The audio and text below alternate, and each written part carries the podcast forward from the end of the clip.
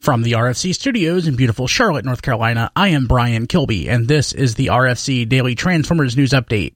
From Radio Free Cybertron 538. RC has hit retail, or on the actually will hit retail Will. in next week, basically the 5th of October. So if you want her, 25 bucks seems to be, Uh, is that uh, exclusively Toys R Us? appears As far as I know. yes Okay. as far as I know, and, And- so far interestingly though it sounded like you guys were told at hascon the like retail release would be different what the way they're I think that was advertising I think it that, I think that was assumed. I don't think anybody actually explicitly said that. it's- okay Mm-hmm. because yeah this does seem to be totally identical to the hascon version as It far as sure we can tell does. so far Sure does. If you want RC, 25 bucks, Toys R Us. She already showed up on the website. I just don't think you can buy it yet. No. Yeah, you can't buy it until the fifth. Yeah.